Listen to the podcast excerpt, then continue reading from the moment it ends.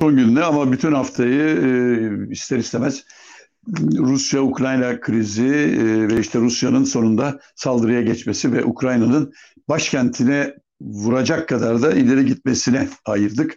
Şimdi bugün itibariyle yani sabah e, saatleri itibariyle öğlene kadar olan saatler itibariyle e, Rusya'nın Kiev'i bombaladığı e, ve pek çok üsleri e, Ukrayna'ya ait üsleri de yok ettiği görülüyor. E, Rusya'nın kayıpları var mı? Var. Evet bir kargo uçağı düştü. Birkaç yerde uçağının düşürüldüğü ya da askerlerinin öldüğü konusunda da zaten Ruslar açıklama yapıyorlar. Ancak buna bugün bakıyorum bütün medyamız, dünya medyası da böyle bir war yani savaş e, İngilizler. Öyle atıyor. Biz de Türkiye'de hep savaş, savaş, savaş diyoruz. Fakat burada aslında gördüğüm kadarıyla çok da fazla bir savaş durumu yok. Yani şöyle yok. Savaş tabii ki. Ama hani taraflar çatışıyorlar, kanlı çatışma falan değil. Hayır Rusya e, hakim gücünü kullanarak şiddetli bir şekilde Ukrayna'nın üzerine gidiyor. Ve dün de söylediğim gibi anlaşılan e, Rusya'nın temel amacı Ukrayna'daki rejimi devirmek, hükümeti devirmek ve kendisiyle oturup konuşabilecek ya da onun muhatap alacak bir e, hükümeti iktidarı oraya oturtmak.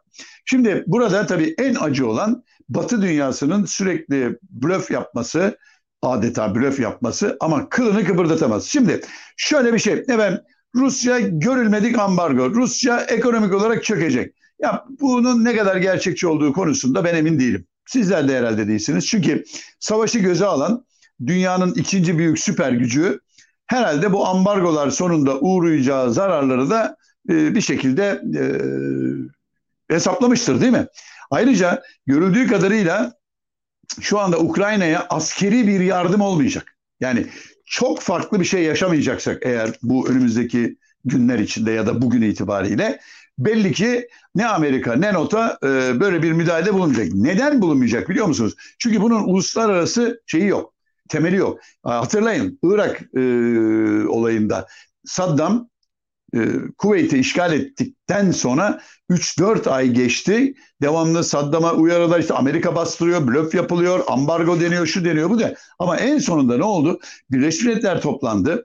Irak'ın yaptığı hukuk dışı işgali sona erdirmek için için ortak bir askeri operasyon kararı alındı ve onun üzerine hep biz ona Amerikan güçleri dedik ama tabii ağırlıklı olarak Amerikan uçakları ama bütün ülkelerin en azından temsilci olarak bulundurduğu, askeri savaşçı birlik bulundurduğu büyük bir güç Irak'a operasyon yaptı ve bitirdi. Şimdi Ukrayna'daki durum bundan da farklı.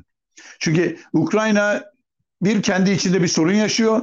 Bu sorun Rusya ile olan ilişkilerini bozuyor bu bozulmanın sonucunda iki ülke ilişkileri gerginleşiyor. Aradaki bölgede her gün kimine göre terör, kimine göre işte e, kendi varlığını gösterme çabaları nedeniyle çatışmalar var. İnsanlar ölüyorlar. O insanlar orada rahat huzur içinde yaşayamıyor. Ekonomi durmuş falan. Sonunda Rusya müdahale ediyor ve e, bir şekilde de e, başkente kadar yürüyor. Efendim uçaklarla yürüyor, tanklarla yürüyor. Bugün itibariyle henüz o çapta büyük bir kara harekatı yok bu konuşmayı yaptığım sırada. E şimdi buna karşı Batı güçleri ne yapabilir? Mesela Zelenski bu sabah şey yaptı. Ee, dedi ki Batı bize yardım etmiyor. Şimdi teknik olarak da etmesi çok zor. Yani Amerika yığmış oraya askerini Polonya'ya ya da işte diğer e, bölgedeki NATO ülkelerine. Yunanistan'da var, Bulgaristan'da var, Romanya'da var. Ya yani Amerika her yerde var. Var. Fakat bunları harekete geçirebilmek için hukuki bir gerekçe bulunması gerekiyor. Şimdi hukuki gerekçe içinde ya Birleşmiş Milletler kararı ya da NATO'nun bir tehdit unsuru ortaya koyması lazım. Bu açıdan baktığımız zaman e, Ukrayna'ya fiili askeri yardım çok zor. Silah ve mühimmat el altından verilebilir.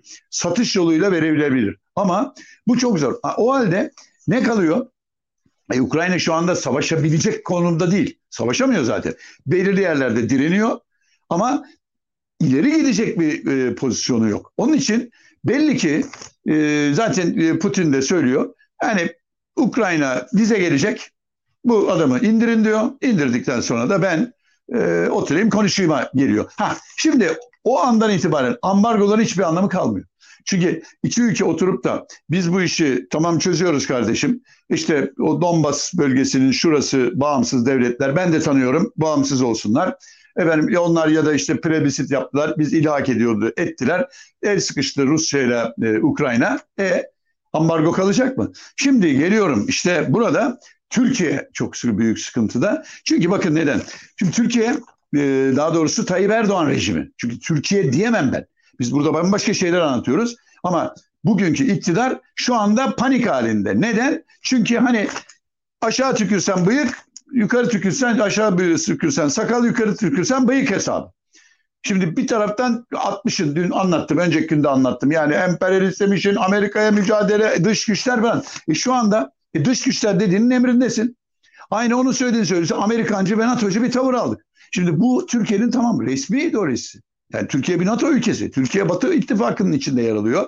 Ama bunu inkar edermiş gibi halka anlattıktan sonra sen şimdi bugün kalkıp e, Amerikan emperyalizmi deyip Amerika Biden'ın bir telefonuyla e, Rusya'yı kınıyorsun. Kınıyorsun da peki arkası ne olacak? Bakın basit bir şey. Bu ambargolar filan Rusya'ya uygulandı. Peki Türkiye'nin durumu Bakalım ne olacak. Şimdi şöyle bir e, size şeyi söyleyeyim. Türkiye ile Rusya arasında ilk beş şey üzerindeki farkı anlatmak istiyorum. Bakın Rusya bize neler satıyor, biz onlara neler satıyoruz. Şimdi Rusya bizden ne alıyor? Meyve, sebze, e, kuru gıda, sert kabuklu gıda diye geçiyor. Yani türler öyle geçiyor ama bildiğimiz şu. Hani Antalya'nın ve çevresinin seralarından toplanmış sebzeler, meyveler, domatesler ve bir çeşit e, sayısız meyve. Onun dışında e, nükleer reaktör, kazan, makina, mekanik cihaz parçaları. Hani cihaz bir şey yapıyor. Buraya taşeron iş veriyorlar. Diyorlar ki sen bizim şeyin işte şu vidalarını, şu somunlarını, bu efendim işte parçalarını yapacaksın. E, dokuma ve giyim için alıyor. Şimdi e, rakamları söyleyeyim. 1 milyar dolarlık meyve sebze en yüksek bakın orada. Nükleer şeyler işte bu yedek parçalar şunlar bunlar 700 milyon. Efendim e, vagon, demiryolu, ray falan gibi bir takım onların da hani mesela rayın şeyini vermiyorsun. Rayın parçasını veriyor işte altını veriyor onu veriyor bunu veriyor. 400 milyon. Elektronik ses, kayıt cihazları, hoparlörler şunlar bunlar 200 milyon dolar. Dok, e, dokuma ürünleri ve giyim, hazır giyim de 200 milyon. Ha buna bir altıncıyı katayım. Bavul ticareti diye 200 milyon da o. Yani toplam olarak 2,5 milyarı biraz geçen bir şeyimiz var. İlk 5 üründe bunlar. Yani daha yüksek ticaret. Fakat karşılığına geldiğimiz zaman e, biz oradan doğal gazlı, petroldü, akaryakıt şu bu 7 milyar. Demir çelik, e, demir cevheri alıyoruz 2.3 milyar. Buğday, arpa bunları alıyoruz 1.9 milyar dolar. Alüminyum alıyoruz 800 milyon dolar. Hayvansal ve bitkisel yağlar alıyoruz. 500 milyon dolar bakın. Onların toplamı da 12 onda 4 milyar tutuyor. Yani aşağı yukarı 10 milyar dolar ilk 5 karşılıklı e, alınan ürünlerde 10 milyar dolarlık bizim bir fazlamız var. Şimdi e, turizmi falan saymıyorum. Yani turizm onlar gelecek gene. Biz e şimdi e, yanlış politikalar nedeniyle sen ülkeni bugün bu hale getirmişsin. E ondan sonra e ben işte e, ne ondanım ne bundanım ikisi de bana lazım falan gibi evlere şenlik açıklamalarla ama maalesef Türkiye'de bu prim yapıyor. Bugün baktım bir sürü saray soytarısı ama muhalefetten de eklenmiş. E canım işte Türkiye'nin de duruşu bu olacak. Hayır kardeşim sen baştan beri yanlış yaptın. S-400 olayıyla yanlış yaptın. Rus uçağını düşürmekle yanlış yaptın. Değil mi? Ama o ülkeye yanlış e, hormonlu, e, kimyasal maddeli e, domatesler, peynir, e, biberler göndererek yanlış yaptın. Yani Türkiye bu konuda bu iktidar sürekli hani nasıl hallederiz var ya böyle duygusal şeyleri. Ha onlarla bütün ilişkileri bu hale getirdikten sonra şimdi dik duruyorum. E benim görevim bu falan diyemezsin. Gelelim ikinci e, Montre olayı. Şimdi bakın sabah sabah çok sinirim bozuldu. Çünkü bu dış işlerine baksın diye konulan adam e, bir gene e, saray yazarlarından birine e, açıklamalarda bulunmuş. O kadar bana göre ince ve alttan bir Atatürk düşmanlığı yapıyor ki adam. Yani hakikaten hani bu adamları Türkiye'nin başına musallat edenlere insanın e, canı çok sıkılıyor ya. Ya adam kalkmış diyor ki efendim Montre'ye göre diyor biz diyor tabii ki Rus savaş gemilerinin geçmesini öneriz. Ama diyor anlaşma imzalanırken diyor bak işte utanmazlık burada. Anlaşma imzalanırken Ruslar bir madde koyundurmuşlar. Hani Şimdi anlatıyoruz ya hele bu 104 amiral olayı da var. Bak kardeşim Atatürk'ün dehası şimdi ortaya çıktı. Bak bu Montreux sayesinde Türkiye çok rahat bir tavır alabilir ve herkesin üstüne çıkabilir diyor anlatıyoruz ya. Ama işte bunlar orada bile Atatürk'e nasıl geçiririm, nasıl Atatürk düşmanlığı yaparım havasında. Bir tane bir adam, çiçekçi bir adamı getirip Dışişleri Bakanı yapınca işte böyle oluyor. Adamın ruhunda belli ki Türkiye, Cumhuriyet ve Atatürk düşmanlığı var. Ya böyle bir şey olur mu? Bakın 20 Temmuz 1936 Türkiye'nin Cumhuriyeti ilan edip Lozan yani Lozan'ı kazanıp Cumhuriyeti ilan edip devrimlerini yaptıktan sonra ülkenin bağımsızlığını sağladığı en önemli olay ve o olayı lekelemek isteyen bir iktidar ve onun bir Dışişleri Bakanı var. Ruslar madde koydurtmuşlar da ama bilmem ne. Kardeşim Montre Türkiye'nin bağımsızlığının sembolüdür. Şimdi bak o günkü gazetelerden örnekler size vermek istiyorum. Hepsi bütün yani 1936 yılı bakın gazetelerde neler var görüyorsunuz değil mi?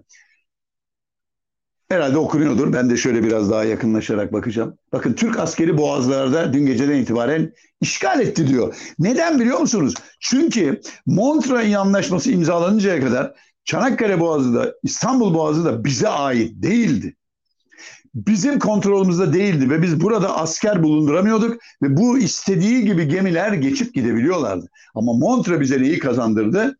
Arkadaş buradan elini kolunu sallayarak geçemezsin. Bu boğazların e, bütün hakimiyeti koruması Türkiye'ye aittir. Sadece uluslararası su kavramının içinde geliş geçişlerde bir takım ayrıcalıklar tanınır. Nedir? Ticaret gemilerini buradan ben geçirmiyorum demezsin diyor. Ha savaş durumu olduğu zamansa durum farklı. İki, Karadeniz'i koruyor. Türkiye'nin eliyle Karadeniz'i koruyor. Karadeniz'de sınırı olan ülkeler dışındaki ülkelerin bu denize donanmalarını getirmelerini, silah yığmalarını önlüyor. Bu aynı zamanda Türkiye'nin de güvenliği. Çünkü Karadeniz'e en uzun sahili olan ülke Türkiye. Rusya, sonra Ukrayna geliyor. İşte Romanya, Bulgaristan, e, onların da sınırları var. Ama en uzun sınır düşünün 1300 kilometre boyunda Türkiye sınırı var. Şimdi oradan Gürcistan'da falan geldiği için Rusya'nın da şeyi azaldı. Eskiden tabii Sovyetler Birliği olarak her tarafı sarıyordu. Şimdi böyle bir böyle bir e, durumda Türkiye'ye tamamen şey durmak e, durumda. NATO üyesi tamam NATO'nun zaten bir tavrı var. Bırak NATO ülkeleri konuşsun. NATO Genel Sekreteri konuşsun. Senin ortaya atılıp da bir şey. Ama ne oluyor? Efendim ben ne o ne bu? Arkadaş bunu kimse yemez. Bakın şimdi bugün Macron'la konuşmuş e, şahsım.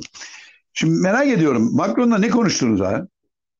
Affedersiniz ama hakikaten Macron'la ee, hani Macron e, şeyin yüz karasıydı, NATO'nun yüz karasıydı, şuydu buydu. Ama ne oluyor? Bak şimdi dün Tayyip Erdoğan diyor ki yanındaki sözde gazetecilere e, devlet yönetiyoruz diyor. Bak şimdi birdenbire devlet yönetiyoruz. Çünkü neden? Çaresizler. Ne yapacaklarını bilemiyorlar ve bu krizin altında ezilecekler. Bakın ben size olacağı söyleyeyim.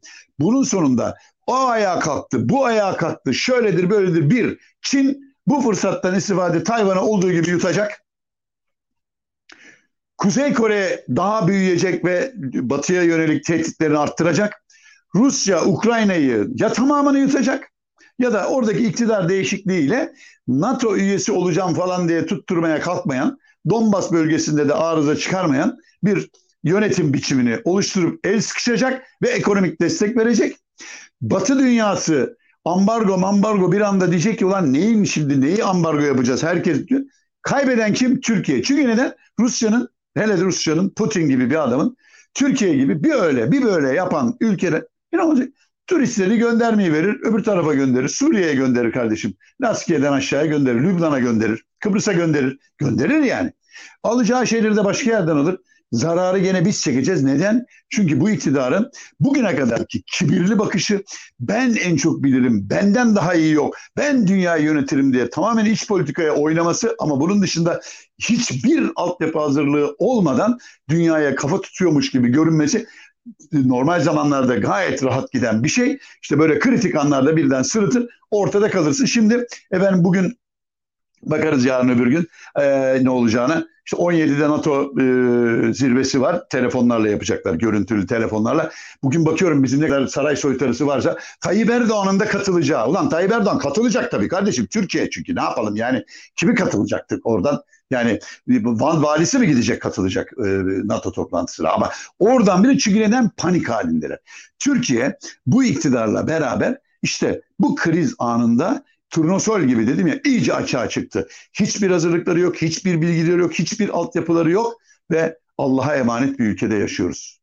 Bugünlük bu kadar diyorum. Biliyorsunuz hafta sonları çok çok önemli bir şey olmazsa girmeyeceğim devreye ama yarın ve öbür gün e, Flash TV'de yaptığım yorumlardan seçmeler olacak. Ama pazar gününe özel e, hani merak edenler için tabii daha ziyade bir e, Kars e, belgesel demeyeyim çünkü onu yapmak haddim değil. Yani o bambaşka bir şey ama hani gezip gördüğüm yerleri e, sizlerle de paylaşmak istiyorum Kars'ta. Ne bileyim en azından bir Kars kazı nasıl yapılıyor, neden Kars kazı meşhur, işte Kars Ani, Sarıkamış, e, Kars'taki müzeler, peynir, o çok bildiğimiz hani Kars peyniri, Kars kaşkavalı, Kars efendim gravyeri dediğimiz peynir. Onlarla ilgili hoş böyle e, bilimsel olmayan diyeceğim gazeteci gözlemine dayanan bir sohbet sizlerle paylaşmak istiyorum. Pazartesi günü de tekrar diğer gündemlerle günün gündemiyle karşınızda olmayı ümit ediyorum diyorum. Hoşçakalın, iyi hafta sonları diliyorum.